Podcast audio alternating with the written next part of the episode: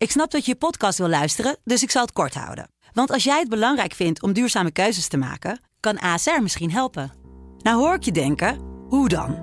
Nou, bijvoorbeeld bij het duurzaam herstellen van schade. Of de premies die we beleggen volgens ons duurzaam beleggingsbeleid. Dat bepaalt waar we wel en juist niet in investeren. Wil je meer weten over welke duurzame keuzes ASR maakt? Ga dan naar asr.nl slash duurzame keuzes. ASR doet het. Zo, dan kan je nu lekker naar je podcast luisteren.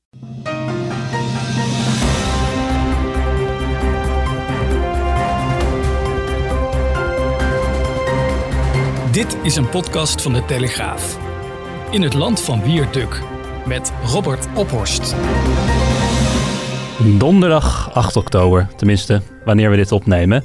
Wiert, welkom. Ja, Robert, hallo. Jij hebt natuurlijk thuis al een uh, goed gevulde prijzenkast staan, dus je bent wel gewend om uh, prijzen te winnen. Maar we zijn, uh, of jij bent één. ergens voor genomineerd. ja, ja, we willen de luisteraars er nog even op opmerkzaam maken dat deze podcast Land van Wierduk is genomineerd voor de Dutch Podcasts Award in de categorie media en opinie. En u kunt allemaal stemmen. En dat hebben bij een eerste eerdere stemming enorm veel mensen gedaan, waarvoor nog steeds heel veel dank. Maar nu moeten we die, die award ook gaan winnen. En jullie kunnen allemaal stemmen op uh, www.podcastawards.nl. En dat kan tot 16 oktober, maar we hangen die link ook even op de socials onder de link naar deze podcast. Dus dan kan iedereen nog even kijken. Precies, stukje service naar de luisteraar. Zo is het. Um, Wiertje ziet er uh, fris en fruitig uit. Je Oh. ziet er in ieder geval niet uit alsof je de hele nacht bent opgebleven om het uh, debat tussen Pence en uh, Harris te kijken. Nee, dat heb ik even aan me, aan me voorbij laten gaan. Nou, eerlijk gezegd wilde ik wel gaan kijken, maar toen viel ik in slaap. En toen heb ik het gemist. Volgens mij veel mensen die wel op waren gebleven om te kijken, zijn ook in slaap gevallen. Ja, maar, was het zo als erg? Ik, als, ik, als ik het zo lees. Nou ja, Ja. het was, het was erg inhoudelijk, zoals je misschien zou, Ja. eigenlijk zou verwachten van zo'n debat. Maar dat Ja. zijn we natuurlijk niet meer gewend in deze Trump-tijden Nee, we zijn van spektakel. Sinds Trump on steroids is, is het nog erger. Hij, hij, tweet nu alleen nog maar die kapitalen. Hè? En, eh, dus die laatste tweets van hem die waren echt eh, hilarisch. Ja. Ehm, maar ja, goed, het is, ja, we zijn in het, het interessante is natuurlijk dat we nu al gewend eraan zijn dat de machtigste man ter wereld en de leider van het Vrije Westen, dat is hij eh, per definitie, dat hij zo op Twitter tekeer gaat tegen eigenlijk al zijn tegenstanders en ook zelfs zijn niet-tegenstanders. En dat we dat inmiddels al normaal zijn gaan vinden, dat is toch wel heel opvallend eigenlijk. Ja. Dus, eh, we wennen er snel aan. We gaan het zo uh, nog wat langer over Trump hebben en zijn uh, besmetting met uh, het coronavirus. Ja. Maar laten we eerst beginnen met ehm, wat, wat andere onderwerpen over corona. Eerder deze week uh, deed jij een oproep op sociale media uh, over ouders zijn die hun schoolgaande kinderen liever thuis houden of al uh, zouden houden of dat al doen wegens de oplopende besmetting in het onderwijs. Ja. En toen zei je tegen mij van dat je verwachtte dat je hooguit een, een tiental concrete ja. reacties zou krijgen. Ja. Maar dat, dat werden er een stuk meer, toch? Ja, dat was dus, en daarom vind ik het ook zo opmerkelijk. Meestal krijg ik op dat soort uh, uh, oproepen hè, redelijk aantal reacties, hè, tot, tot, een stuk of twintig of zo of meer. Maar in dit geval liep die, die mailbox gewoon echt helemaal vol. Ook met hele lange verhalen. Uh, van ouders die dus zich heel erg zorgen bleken te maken over de toestand op de scholen. Uh, dit ook tot in detail beschreven, wat dan de protocollen waren op die scholen, hoe, hoe, het, hoe hoog het aantal besmettingen was. En vooral ook dat zij vinden ehm, dat ze in een soort zwart gat opereren, omdat er wat hun betreft geen enkele duidelijkheid is over die uh, maatregelen, over de effectiviteit van de maatregelen. Hè. Bijvoorbeeld uh, in de gangen moeten leerlingen dan uh, geacht, worden ze geacht een mondkapje te dragen, mm -hmm. maar in de klasse weer niet. En ja, hoe kan dat dan en zo? En het verschilt ook per school, geloof verschilt ik. per school.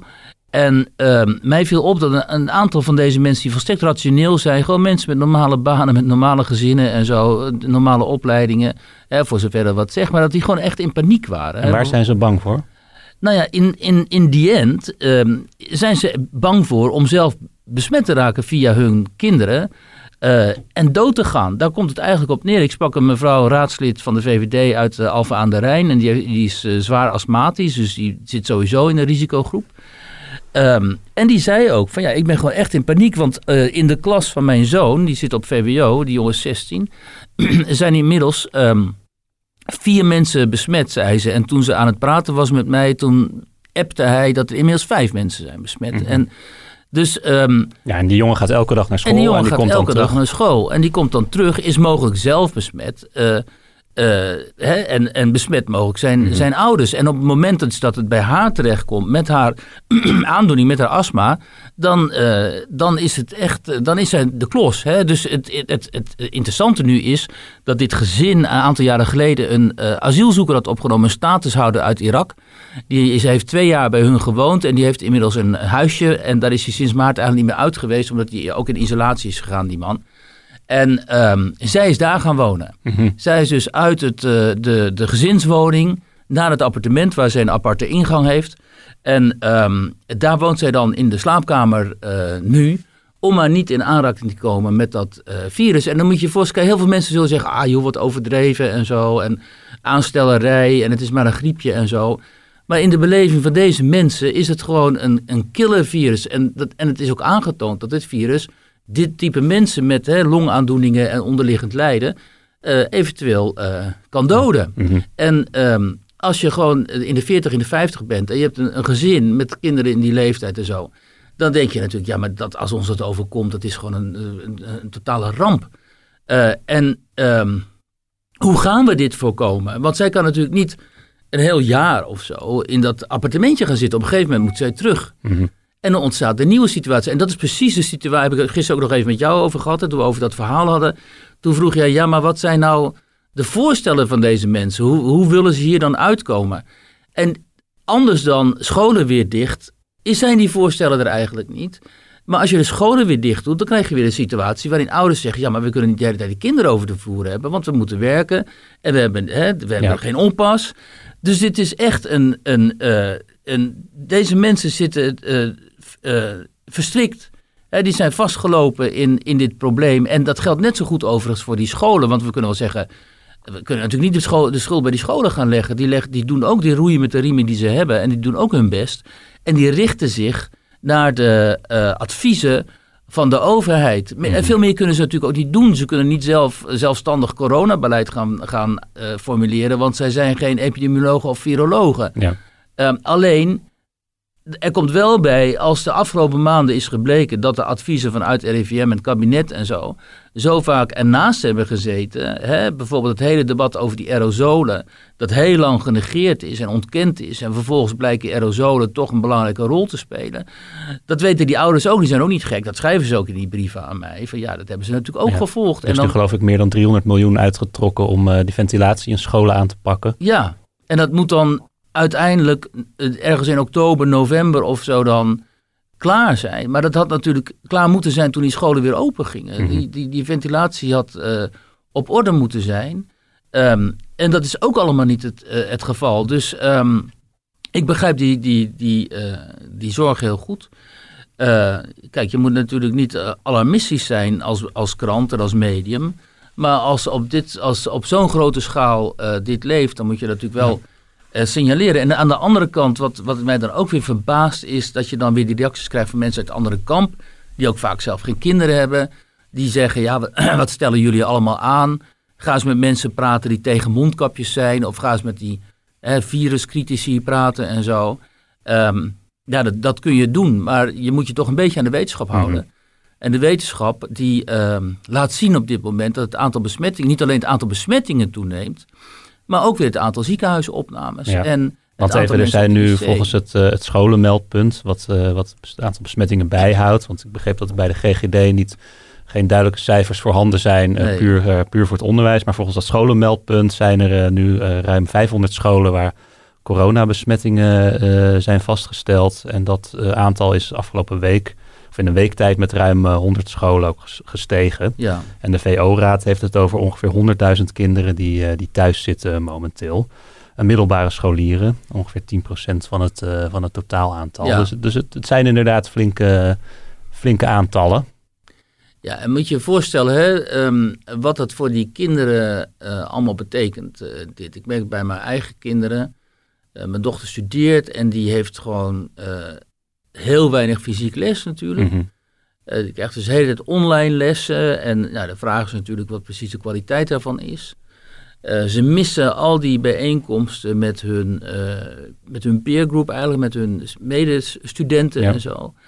Dus het hele studentenleven en het scholierenleven staat eigenlijk on hold. En Ja. ik kan me heel goed voorstellen dat die kinderen zeggen, ja, voor wie doen we dit nou Precies. precies? Ja, En, was ook hè, een van de week in de, in de Telegraaf column van eh, Leon de Winter die voorstelde van ja, ga nou veel specifieker naar leeftijdsgroepen kijken. ja, En dat is natuurlijk ook zo. Hè. De, de kinderen 13 of onder de 12 jaar, daar is het besmettingsrisico eh, vrij gering. Dus die Ja. hoeven ook geen afstand te houden op scholen. Nou, 13 tot 18 jaar mogen ze onderling wel eh, dichter dan anderhalve meter bij elkaar komen. Althans, dat is het advies van het RIVM. Maar tot volwassenen moeten ze dan wel weer afstand houden. ja, Maar goed, dat laat inderdaad onverlet wat jij zegt. Dat die kinderen natuurlijk aan het eind van de dag wel thuiskomen. En thuiskomen in een, eh, in een gezin waar mogelijk ouders eh, eh, onderliggend lijden hebben of kwetsbaarder zijn dan Nou ja, kijk, eh, ehm, hun leeftijdsgenoten. ja, om het maar eens gewoon persoonlijk anekdotisch te maken. Ik heb een zoontje van zeven, die ligt elke dag naar school. En je ziet die kinderen, die, die zitten op elkaar, aan elkaar, en, enzovoort, enzovoort. En ook eigenlijk wel aan het onderwijs en personeel.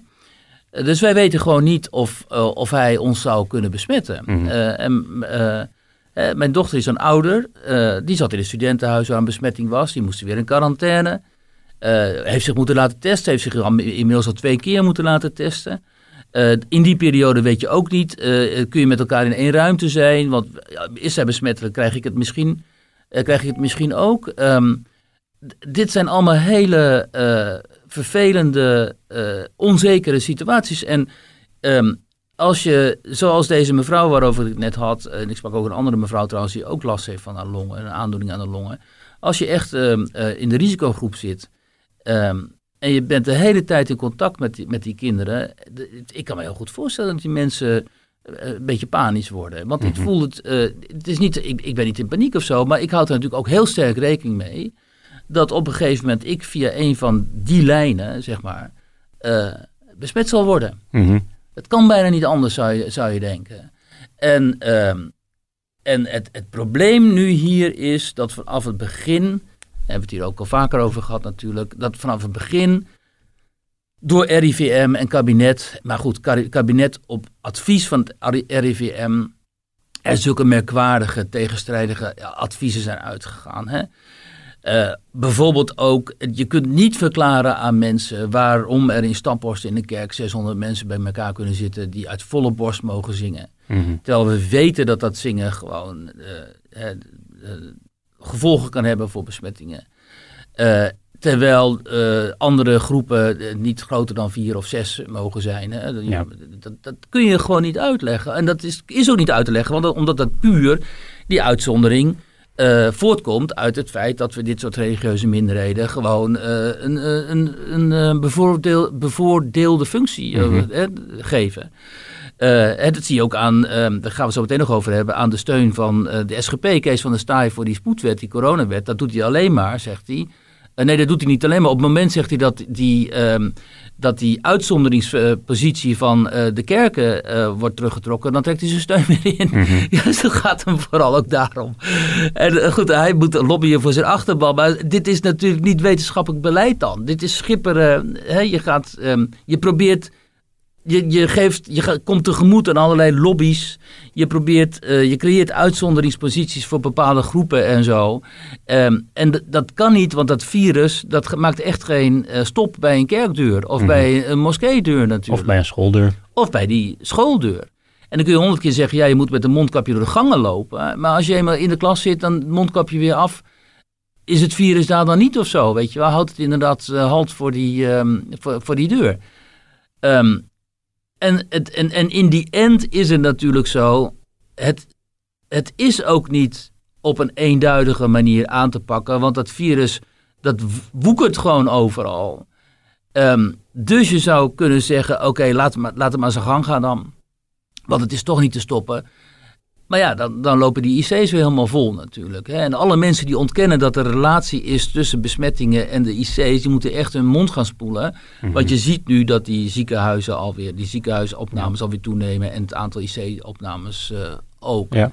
ja, want laten we het daar maar over hebben. Want het eh, coronavirus wint inderdaad opnieuw aan terrein in ons land. En zelfs zozeer dat eh, Nederland volgens sommige deskundigen hard op weg is om het eh, slechtste jongetje van de klas te worden in West-Europa. Ja, Is het echt zo erg met ons gesteld?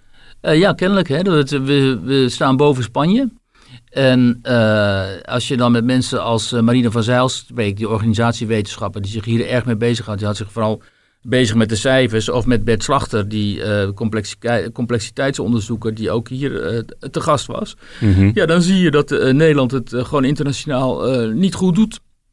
En omdat op dit moment dat, die R, dat reproductiegetal, dat is gewoon al een hele tijd boven de 1. En dan, we moeten, het moet onder de 1 komen. Vandaar ook dat je, ik meen vandaag nog weer Hugo de Jonge hoorde, dat die aangescherpte maatregelen, dat er eigenlijk geen sprake van kan zijn dat die volgende week alweer worden afgeschaald. Maar Mhm. ja. dat die waarschijnlijk gewoon door blijven gaan. Ja, volgens vicepremier Olongren zouden we eh, vrijdag, dus aan het eind van deze week, de eerste effecten van die nieuwe maatregelen Ja. moeten gaan zien. Dus dat we inderdaad nog even afwachten. Maar ja. de kans dat dat inderdaad meteen eh, weer teruggedraaid kan worden omdat het zo goed gaat, ja. lijkt me klein. Die is heel klein. En het is eigenlijk heel, eh, ja, heel naar om te zien dat we het zo in vergelijking met buurland Duitsland bijvoorbeeld eh, zoveel slechter doen. Hè? In Duitsland heb je die, die regel dat zodra het aantal besmettingen op 100.000 inwoners eh, oploopt boven de 50, dan Ja. wordt daar ingegrepen in zo'n regio. Dan zeggen zij, als dat boven de 50 per 100.000 inwoners is, het aantal besmettingen, dan hebben we eigenlijk, raken we eigenlijk de controle over het virus en het zicht op het virus kwijt. Dus dan Ja. moeten we meer maatregelen nemen. ja, dat, dat moeten we zo Waar dan- zitten wij in Nederland op? eh, op 140 per eh, 100.000 inwoners. Dus, ehm, eh, en in Amsterdam is het 303. Mhm. Eh, Dus dat is veel te hoog. En ehm, dat is precies wat je nu aanstipt, precies het probleem. We zijn dus al enige tijd het, de greep op het virus via bron- en contactonderzoek kwijtgeraakt. Ook omdat we niet zo snel konden testen. Die, dat testen duurde eeuwig. Eh, en je ziet dus in brieven van scholen die ik onder ogen kreeg, dat schoolbesturen dit ook toegeven. Van helaas eh, kunnen wij eh, niet meer de bronnen eh, van besmettingen eh, traceren. Mhm. Dus wijzen we u op dat en dat. Hè? Ehm, en om dat toe te moeten geven telkens, dat is heel erg pijnlijk, omdat je op dat moment eigenlijk zegt, eh God zegen het greep. Ja, we, weten niet meer waar het vandaan we weten komt. gewoon niet wat het is. Dus we moeten misschien maar met een olifant op een, eh, op een mug schieten. Ja, dan krijg je van die hele botte maatregelen, zoals een avondklok of zo. Hè? zo van, om, en omdat we eigenlijk gefaald hebben op het terrein van het bron- en contactonderzoek, wat ze in Duitsland kennelijk nog wel eh, kunnen. Ook maar de vraag of ze gaan volhouden hoor. Maar goed, eh, omdat we daarin gefaald hebben, gaan we over tot hele lompe maatregelen. Dus mogelijk dan zoals een, een avondklok. Ja. Ja, en dan raak je dus groepen eh, die eigenlijk eh, dit helemaal niet verdienen. Nou ja, sowieso verdient niemand dit. Maar ook groepen die al met heel veel moeite het, het hoofd boven water houden, zoals die horeca en zo. Eh, en dan krijg je natuurlijk weer het verwijt, ja, jullie ondermijnen de economie hiermee. Ehm, eh, en dat is het dilemma natuurlijk al vanaf het begin, maar dat wordt steeds groter, omdat natuurlijk steeds meer bedrijven, ondernemingen failliet gaan. En het niet meer redden. Ja. En, en eigenlijk wanhopig schreeuwen van... joh, eh, doe dit in godsnaam niet, want we gaan onderuit. En dat is het niet waard. Het gezondheidsrisico eh, eh, weegt niet op tegen het economische risico. Wat een heel legitiem argument is. Hè. Dat is ook een beetje het argument dat mensen als Baudet en zo in de politiek telkens opwerpen. En als je om je heen inderdaad... Ik weet niet of jij wel eens door die winkelstraten loopt. Of Mhm, door, door die, zeker. Nou, dan zie je al gewoon winkels die failliet zijn. Hè, die gesloten zijn. Mhm. Eh, en dat is een heel tragisch en, en eigenlijk ook heel dramatisch eh, eh, moment, vind ik telkens, als je dat ziet. En Ja. Je ziet gewoon de existenties van die mensen onderuit gaan. Toch een klein beetje hoop misschien, want volgens de slachter, die complexiteitsdeskundige Bert Slachter, is de huidige situatie wel minder urgent dan tijdens de eerste golf. Ja. Hoe komt dat? Eh, nou, ook omdat ze dus het virus beter kennen en omdat ze beter, eh, betere medicatie hebben. Dus men, de, de, de medici, de specialisten, die begrijpen beter hoe ze hiermee om moeten gaan. En natuurlijk ook wel omdat heel veel van die besmettingen gewoon eh, jongeren betreffen. Mhm. die niet zo heftig reageren op dat virus. En die dus misschien op, de, op een gegeven moment wel in het ziekenhuis terechtkomen, maar niet op die IC's. Dus in die zin is dit in- inderdaad niet helemaal te vergelijken met wat we in het voorjaar zagen. Ja. Dus ehm, Maar hij zegt ook aan de andere kant zijn we, blijven we wel heel kwetsbaar, want eh, ja, we willen echt kosten wat kost voorkomen dat we de reguliere zorg weer helemaal moeten afschalen. ja, dat zie je al gebeuren her en der. Hè, dat dan die reguliere zorg met 20 of 30 procent Ja. wordt afgeschaald. Omdat ze, eh, en dat is natuurlijk ook een drama. Hè? Al die mensen die dan, die dan niet eh, gezien kunnen Ja, worden. Terwijl Al ze een jaar op een hebben. knieoperatie Ja. wachten bijvoorbeeld. Ja. ja, mensen met hartklachten, mensen met ander soort falen die dan gewoon, waar we geen tijd voor is. En eh, ja, daar moet je toch ook een balans in zien te vinden. Dus kijk, ik benijd op dit moment helemaal niemand. De ondernemers niet, de politici niet, uh, medisch personeel niet. Iedereen staat voor een enorm dilemma. En hoe te opereren binnen zo'n crisis, dat is, dan moet je wel heel veel leiderschapstalenten hebben om dan iedereen mee te kunnen krijgen. Goed, de constatering dat het kabinet niet goed is gelukt de afgelopen maanden, dat is immers, inmiddels een godsbe, geloof ik. Maar, en ook de experts overigens niet van het RIVM. Um, maar goed, je zou er maar voor staan natuurlijk. Dat, uh, je moet ook enigszins uh, natuurlijk ook wel begrijpen dat dit voor deze mensen ook allemaal nieuw is. En dat ze ook maar met iets te maken hebben gekregen met een fenomeen dat gewoon eigenlijk niet onder controle te krijgen is. Wat je ook doet. Je ziet het natuurlijk overal in alle landen. Um, behalve in Azië en misschien in wat eilandstaten waar je heel goed kunt controleren wie je land binnenkomt en zo. Is het eigenlijk nergens echt onder controle gebracht. Al helemaal niet in dit soort dichtbevolkte gebieden als Nederland is. -hmm. Wat uh, hebben deskundigen als slachter ook nog ideeën over wat we nou kunnen doen? Nou ja, zij zitten natuurlijk helemaal op dat containmentplan, uh, op, die, op die lijn van ja, we moeten die R die moet onder de 1, hoe dan ook. Mm -hmm. uh, dus hoe doe je gaan, dat? nou ja, die GGD's die moeten dan echt zo'n regio waar dit dan opflakkert, enorm gaan, weer dus gaan testen. Ja. Bronnen, contacten opzoeken. Mensen, in in, uh, mensen moeten zichzelf gaan isoleren. misschien moeten mensen gedwongen in, in, in quarantaine gaan. En dat moet dan een paar weken, zodat je kunt zien na een paar weken, na die incubatietijd, waar we staan. Dat is eigenlijk wat ook mensen van containment nu en zo telkens voorstellen en ook blijven beweren Terwijl ja, aan de andere kant staat die school waar mensen in het RIVM toch ook wel eigenlijk naar neigen. Die zeggen, ja, dat is niet te containen. Dat, althans, ik zeg niet dat nu dat het RIVM dit zegt. Hè, mhm. maar er zijn gewoon experts die zeggen, dit valt niet te containen. We moeten het langzaam laten woekeren totdat het uitgewoekerd is en uh, totdat er ook een soort van groepsimmuniteit uh, optreedt. Want in al dit, dat moeten mensen ook niet vergeten, in eigenlijk al deze maatregelen speelt ergens nog op de achtergrond die gedachte van uiteindelijk treedt er vast wel groepsimmuniteit op en dan dimt het virus en dan... dan, dan, dan en dan wordt het echt een griepje. En dan wordt het waarschijnlijk echt een griepje. Waar met, nog steeds elk jaar duizenden mensen aan doodgaan natuurlijk. Maar... Nou ja, dat is het argument van de virus. Uh, virus In ieder geval een, waar... een, een, ziekte die niet het hele, de hele samenleving ontwricht. Kijk, ja, en, de, en, en aan die kant van de Willem Engels van deze wereld en zo bestaat natuurlijk heel sterk die opvatting van, ja, er gaan jaarlijks ook enorm veel mensen dood aan uh, een gewone griep. Uh, die hebben ook complicaties, die mensen vaak. En hè, zoals uh, uh, lange termijn effecten voor hun longen en zo. En waarom behandelen wij COVID op zo'n extreem andere manier dan dat we met griep omgaan? ja, dat kun je vinden. En misschien totdat het jezelf treft natuurlijk. Ehm, maar het is wel een opvatting die steeds breder gehoor vindt natuurlijk. Omdat mensen economisch onderuit gaan. Hè? En die, die hebben dan zoiets. Ja, waarom moet mijn bedrijf of waarom moet mijn onderneming echt helemaal naar de knoppen gaan Terwijl dit virus uh, op zichzelf niet dodelijker is dan een, uh, gewoon een griep. Het is wel dodelijker hoor, het is tien keer dodelijker namelijk. Mm -hmm. Maar dan nog hebben we natuurlijk niet met, niet met extreem hoge aantallen te maken gehad. Het uh, heeft even geduurd, maar de Tweede Kamer is het eens over de coronaspoedwet. Ja. Het oorspronkelijke wetsvoorstel van minister De Jonge van Volksgezondheid is flink door de mangel gehaald. Uh, onderaan de streep krijgt door de voorgestelde wijzigingen de Tweede Kamer veel meer invloed. Een van de aanpassingen is bijvoorbeeld dat, een, uh, dat de Kamer een coronamaatregel van het kabinet uh, vooraf kan tegenhouden als ze die ongewenst vindt. Ja. En een andere wijziging is, het, is het een verlaging van de coronaboete van 390 naar 95 euro. deze wet is goed voor de democratie, zo klonk het uit de Kamer. Ben jij er ook zo blij mee?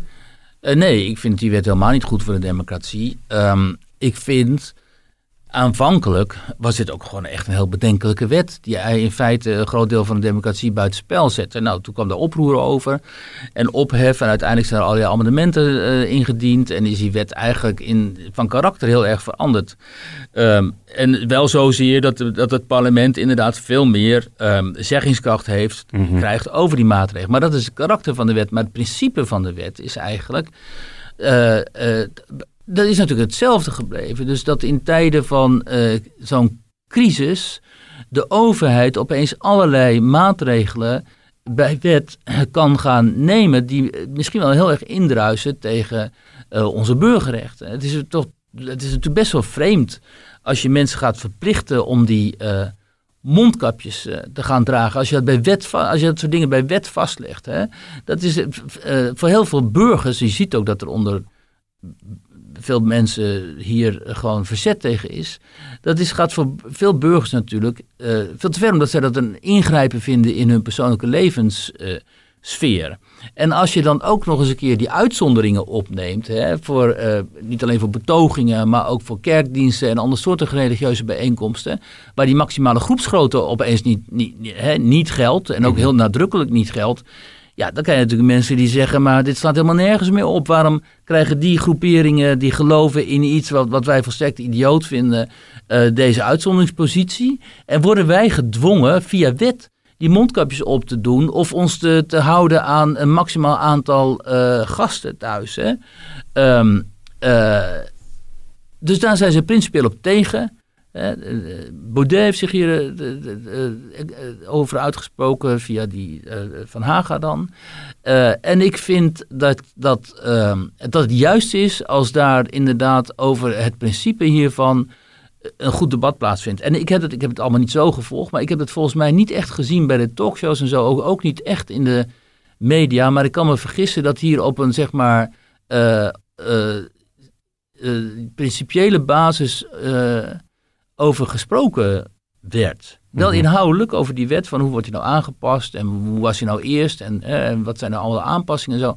Maar over het principiële punt van zo'n wet en wat dit voor gevaar kan betekenen. Hè? Want over het kabinet zegt ja, maar na drie maanden, dan hè, geldt dan drie maanden en dan, dan is het ja, weer bij Tegelijkertijd is er natuurlijk aan diezelfde talkshowtafels wel veel gesproken over wat zou het kabinet moeten doen om het virus te bestrijden. En dan worden toch allerlei maatregelen voorgesteld eh, waarvoor inderdaad uh, die wettelijk niet mogelijk zijn nu. En dat ja. zou die coronaspoedwet ja, natuurlijk moeten regelen. Dat is om, het, om de overheid meer slagkracht en uh, armslag te geven. Ja, en ook om het ook in te kaderen, omdat tot nog toe gingen al die noodmaatregelen via uh, noodverordeningen van de veiligheidsregio's. En die zijn bedoeld voor acute crisissituaties. Die kun je niet voor langere termijn laten gelden. Dus er moet zo'n wet komen. Precies. Nou, nou gaat uh, het kabinet gaat donderdag, dus vandaag, dat wij dit opnemen, nog in op die voorstellen en de vragen die de, die de Kamer heeft ingediend. Daarna moet de Eerste Kamer het uh, wetsvoorstel nog behandelen. Maar wat, ja. stel dat het allemaal wordt aangenomen, uh, wat gaan wij er dan als burgers concreet van merken, denk jij? Nou ja, dan, dan, dat, hangt er dus vanaf hoe die uiteindelijk de inhoudelijk eruit, gaat zien. Maar dan krijg je dus dat bij wet wordt vastgelegd, ik moet even kijken hoor, dat uh, een aantal zaken, uh, dat je daar gewoon aan moet houden. Bijvoorbeeld uh, mondkapjesplicht. Uh, maar ook uh, die groepsgroottes en zo. Mm -hmm. hè? Dat wordt dan allemaal. Uh, ja, stel dat er een mondkapjesplicht inderdaad komt. Want ja, dat is nu natuurlijk ja, nog niet ja. zo. De anderhalve meter. Ja. Eh, en dat is natuurlijk een principieel punt. Waarom zou, hoe zo kun je de anderhalve meter vastleggen in een wet, terwijl in andere landen bijvoorbeeld één meter geldt of twee meter? Dus wat is dat voor merkwaardige uh, gedachte dat je bij wet dus zoiets af wilt dwingen, terwijl het een op zichzelf best wel willekeurige afstand is, en bovendien uh, kan het zijn dat het zo is dat het virus zich uh, niet per se via die anderhalve meter, of binnen, binnen die anderhalve meter vooral verspreidt, maar via die aerosolen. Nou, dan kun je bij wet vastleggen van uh, hè, overheidsgebouwen bijvoorbeeld, die moeten ervoor zorgen dat de ventilatie op orde is, want mhm. die aerosolen die spelen zo'n belangrijke rol. Dus in die zin is het zo willekeurig. En dan snap ik wel dat mensen zeggen, ja, maar dit, dit, dit is te willekeurig, dit kun je, dit kun je niet op deze manier gaan regelen. Maar ja, goed, dat is een beetje een theoretisch uh, debat natuurlijk. Maar de, de, de, de reflex dat je denkt, ja, dit is niet lekker. En, hè, en ook wat de overheid zegt, ja, na drie maanden dan kan die wet weer buiten werking worden gesteld. Maar de wet kan ook verlengd worden als het besmettingsniveau daarom vraagt. Ja, nou ja, hè, dan gaan mensen natuurlijk zeggen, oké, dat besmettingsniveau, op welk, op welk punt dan? Op welk niveau dan? Hè? En uh, kijk, wij moeten, dat moet de burger zich heel goed realiseren. Uh, de overheid is er altijd bij gebaat om jou en mij in de picture te hebben. En uh, zicht te hebben op wat jij doet en ook zelfs op wat jij vindt en wat je allemaal zegt omdat zo functioneren overheden uh, nu, nu eenmaal. Overheden zijn niet voor maximale vrijheid, maar wel voor uh, vrijheid binnen de context dat de overheid zicht heeft, heeft op wat jij met jouw vrijheid doet. Um, dat heb ik wel gemerkt. En ik heb ook, uh, bovendien, ik ben lang in Rusland correspondent geweest, zoals mensen inmiddels misschien wel weten. En daar heb ik wel geleerd dat uh, wat er kan gebeuren met jou als jouw burgerrechten eigenlijk niet bestaan. in Rusland bestaan die niet. De staat bestaat en jij bent een pion van de staat. En als jij je gaat verzetten tegen die staat, dan ben je gewoon de klos. Dan kan de overheid alles met jou doen wat zij wil. Dat heb je gezien met die vergiftiging van die oppositieleider Navalny mhm. bijvoorbeeld. En ik heb dat daar, daar ook talloze malen meegemaakt. Dat je gewoon als burger geen enkel individueel recht hebt. En dus ik ben er ook tamelijk allergisch voor als in Nederland bijvoorbeeld, uh, zoals de Belastingdienst dat heeft gedaan met die groep mensen die met die hebben geleden onder die toeslagenkwestie. Als ze gewoon tornen aan de rechten van van mensen. En in Nederland, moeten mensen niet onderschatten, is dat ook een reflex van dat soort bureaucratische organisaties om uh, te proberen om in jouw levenssfeer te komen, zodat ze uh, grip hebben op, uh, op jou. Anders vinden ze het maar een soort anarchistische situatie. Maar wat dat betreft is het toch inderdaad goed voor de democratie dat uh, de Kamer meer invloed en meer controlerende ja. functie kan uitoefenen op die, op die wet. Zeker, ik meen dat we dat ook aan GroenLinks te danken hebben. Hè? Die motie of am amendement Katelijn Buitenweg vooral. En nee, dat is zeker goed. En het is heel goed als de, de Kamer, of dat nou links of rechts is, maakt niet uit in de gaten houdt. Uh, dat we wel in een democratische rechtsstaat leven en dat die verdedigd moet worden. Daarom was het destijds ook zo jammer dat D66 zich verzette tegen dat raadgevende referendum, of dat Ollongren gewoon heeft afgeschaft. Omdat het ongeveer nog het enige middel was waarin wij op een andere manier dan via verkiezingen, wij als burgers enigszins konden laten zien van joh, dit is eigenlijk wat, wat wij uh, vinden. En dat werd toen afgeschaft. En niet voor niks leverde dat zo enorme hoeveel kritiek op waar ik het mee eens was. En met zo'n coronawet dreigt het hetzelfde sfeertje te ontstaan. En het is goed dat het parlement op de stepen gaat staan en zegt... ja, maar hoor eens even, we gaan alleen maar akkoord... als het helemaal ingebed is binnen een democratisch uh, kader. De grappen en grollen waren eind vorige week niet van de lucht toen president Trump op Twitter bekend maakte dat hij en zijn vrouw Melania besmet zijn met het coronavirus. Uh, maar behalve dat veel mensen de humor er wel van in dachten te zien, waren er ook veel smalende reacties en mensen die het nieuws ronduit met gejuich ontvingen of zelfs de hoop uitspraken dat Trump zou overlijden. Nou, in de tussentijd is de president ook kort opgenomen geweest in het ziekenhuis. Inmiddels is hij weer terug in het Witte Huis en is de campagne voor de presidentsverkiezing in november weer in volle gang. Voor zover die überhaupt had stilgelegen trouwens. Ja. Uh, denk je dat Trump al die hartverwarmende beterschapswensen op sociale media ook heeft uh, gelezen terwijl hij in zijn ziekenhuisbed lag? Uh, ja, dat denk ik wel, eerlijk gezegd, ja. ja uh, maar wat hier natuurlijk opvallend was, is dat op zo'n moment wel het slechtste in mensen naar boven komt. Hè? En uh, los van het karakter Trump en zijn persoonlijkheid, en hij is ook, nou, ook niet bepaald iemand die zijn tegenstanders al het goede wenst en zo. Uh, mag je toch verwachten dat dat adagium van zijn tegenstanders, when they go low, we go high, mm -hmm. dat dat voor iedereen geldt. Maar op het moment dat dus Trump uh, de, de, positief getest bleek, bleek, uh, god het kennelijk helemaal niet. Want wat je zegt, het aantal doodswensen um, was wel heel erg hoog. En het is ook wel ontluisterend te zien dat dat echt ook uit het kamp komt van de democraten. En ook wel uit, uit democraten met uh, bepaalde posities en zo. Hè. En daaruit blijkt dus ja, hoe enorm gepolariseerd dat land is. En hoe die, die kampen echt lijnrecht tegenover elkaar staan. En hoe die mensen elkaar zijn, elkaar zijn gaan haten. En uh, als je in een democratie leeft waarin je op een gegeven moment afspraken moet gaan maken, toch ook althans proberen te maken met je oppositie. En in ieder geval in gesprek moet blijven met je, met je tegenstanders. Uh, dan is dit toch wel een hele zorgelijke uh, ontwikkeling, mm -hmm. moet ik zeggen. Maar goed, die is al langer aan de gang. Um, maar ik ben wel heel benieuwd hoe dit gaat uitpakken richting die verkiezingen in november. Je ziet ook dat ja, ook verslaggevers hè, die daar dan verslag van doen van die Amerikaanse situatie en die daar dan wonen. Dat ze eigenlijk ook verstrikt raken in dat zwart-wit denken en zo. Dat ze heel erg kritisch zijn op Trump en eigenlijk op een gegeven moment hun eigen, en ook de Amerika-deskundigen hier in Nederland, ze hun eigen voorkeuren helemaal niet meer onder controle nee. houden en zo. En, het is ook geloof ik een Amerikaanse traditie om je als medium uh, een bepaalde een van de kandidaten te endorsen of ja, steun dat wel, uit ja. te spreken? Ja, wij, wij spreken ons uit voor de kandidatuur van die of die. Maar het is natuurlijk geen traditie om die uh, mensen die dan kandidaat zijn... gewoon echt persoonlijk aan te vallen en te laten zien... Ja, wat voor enorme hekel je dan aan zo'n Trump hebt. Ik zag ook Bruce Springsteen weer voorbij komen... die dan dat dan, die dan Trump ook een pathologische narcist noemt. Hè, die uh, voor helemaal niemand... Uh, empathie heeft, behalve voor zichzelf en zo. En kijk, dat ik geloof wel dat Trump de, de meest gediagnosticeerde man Ja. ter wereld is, zo'n beetje. Ja, ik herinner me nog eh, dat toen hij net gekozen was, toen had, er kwamen allemaal psychiaters en psychologen aan het woord die van afstand Trump gingen diagnosticeren. En ze kwamen toevallig allemaal tot de conclusie dat hij een pathologische eh, leugenaar en narcist is.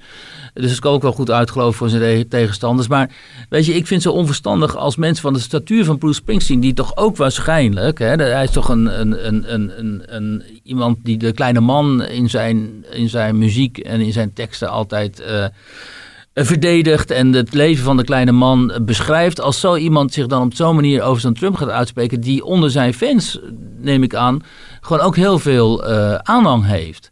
En eh, ik vind sowieso dat va- veel te vaak aan artiesten of BN'ers in Nederland of kunstenaars gevraagd wordt wat zij van politiek vinden.